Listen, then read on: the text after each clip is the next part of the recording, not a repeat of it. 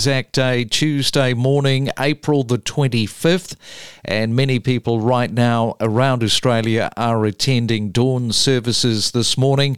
And I'm sure the trend is continuing today with more and more younger people turning out to pay their respect to the fallen. And with only 244 days until Christmas, there were a lot of Australians during wartime who never came back for Christmas again. And this morning we will highlight some of the things relating to the real estate sector, which had a significant impact on the housing property market, especially in countries like Australia, where large numbers of soldiers returned home after the war and the demand for housing in increased significantly, leading to a boom in the construction of affordable homes. Governments also introduced policies to encourage home ownership among veterans, and this resulted in a significant shift towards suburbanisation and the development of new housing estates on the outskirts of cities.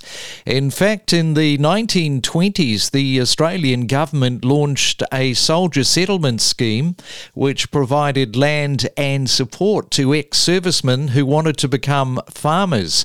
And also during the war years, women played an essential role in the real estate industry. Of course, with men away fighting for their country, women took on various roles such as real estate agents and property managers.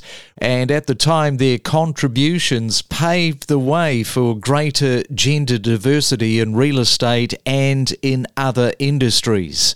Anzac Day is a national Day of Remembrance in Australia and New Zealand that honours the sacrifices made by soldiers who fought and died in wars and conflicts. Every week, we present so much real estate. I think people like, I guess, slower pace of Adelaide. You know, we're very close to the water. We have some of the most beautiful beaches, and everything's really 15 minutes from one another. They call it the 15 minute state. Powerful, up to date news every morning from 6 a.m. Interest rates are not the sole factor driving and influencing housing prices. There are many other factors that influence it, things like tax settings, banking regulation. And, you know, that's a great example because the last downturn. It was a structural downturn as a result of APRA changing lending conditions. Know your property with us. Well, of course, it is April the 25th, Anzac Day. And if you're celebrating your birthday today, happy birthday to you. You're sharing your birthday with the man who was in The Godfather, Scarface, and also Scent of a Woman. Yes, Al Pacino. He is turning 83 today. Also on the birthday list is Renee Zellweger, probably best known for Bridget Jones's Diary. She's turning 54.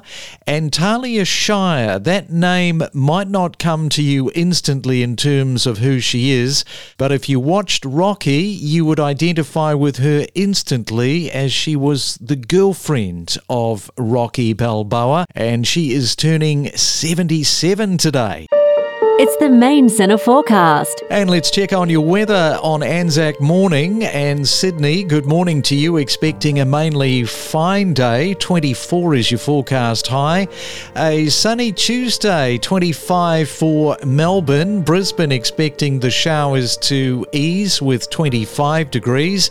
And in Perth, expect some showers in your forecast and your temperature right down to 18 degrees. We unpack all the important stuff so you're better informed. Know your property with us on the Real Estate Podcast. And we are looking back at the real estate sector on Anzac Day for April the 25th for 2023.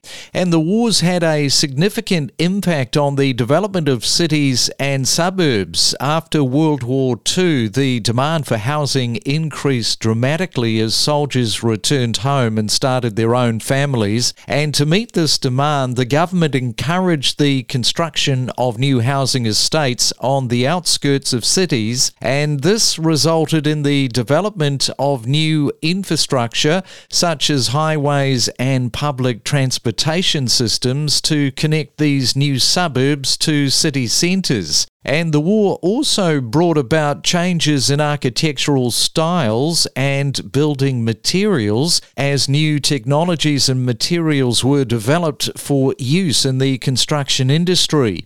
And the impact of World War II on housing design and architecture was significant. The shortage of building materials and labour forced architects and builders to develop new and innovative building techniques. And one one such technique was the use of prefabricated housing, which allowed for quick and easy construction of homes.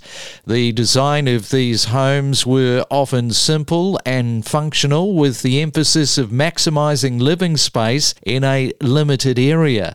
And this period also saw the emergence of modernist architecture, which emphasized clean lines and the use of new materials such as steel and and concrete. The skyline is constantly changing, growing, and expanding. We deliver the most property podcasts across Australia every week. Where's some really good value for money buying? Maybe a little bit out of Canberra. Have you got a suggestion for those first home buyers? Anywhere around the Belconnen area, like you mentioned, Googong's a good spot. The majority of the guys I'm dealing with with buyers, they're, they're literally ones that missed out on properties last year and they're already seeing some growth in that first home buyer area. If you can get into the market and you've only got a smaller price point, I'd be looking at that kind of townhouse market. Know your property with us on the Real Estate Podcast. And today we are looking back at the real estate sector on Anzac Day for April the 25th for 2023.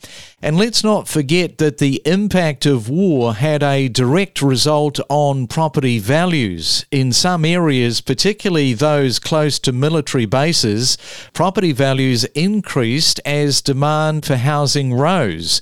And additionally, shortages of building materials and labour could result in substandard construction, leading to further fluctuations in property values and prices. In fact, the war had a significant impact on the development of regional and rural areas, as many military bases and other facilities were built in those areas. And this led to the development of new towns and suburbs, and also the influx of soldiers and other workers into those areas, which also helped to boost local economies.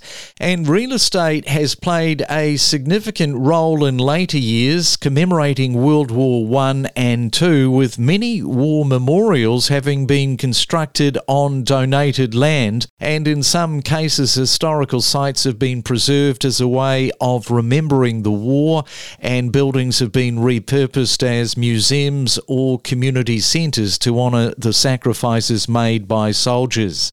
And of course, Anzac Day is a day of solemn remembrance and reflection for Australian and New Zealanders as well as a time to recognise the ongoing service and sacrifices made by members of the armed forces. More and more people are driving to work listening to. Perhaps the, the politicians are not paying as much attention to the millennials, particularly with the, the housing crisis. What do you make of all of that? There's such a big chunk of the millennial population that are not citizens yet. These are migrants in their 20s, 30s, and early 40s. They make up about well over a third of this cohort. So they can be completely ignored. And then some of the millennials are already homeowners. So you have them on your side if you have a policy, a political platform that pushes for high house prices. Whether you're a seasoned investor or a first time buyer, know your property with us on the Real Estate Podcast. Well, that wraps up our Anzac Day special for April the 25th for 2023. We are in some way all connected, one way or another, through decades of generations to the fallen soldiers. So enjoy your Anzac Day, and we will be back tomorrow morning from 6 a.m. with more of your 2023 real estate to talk about.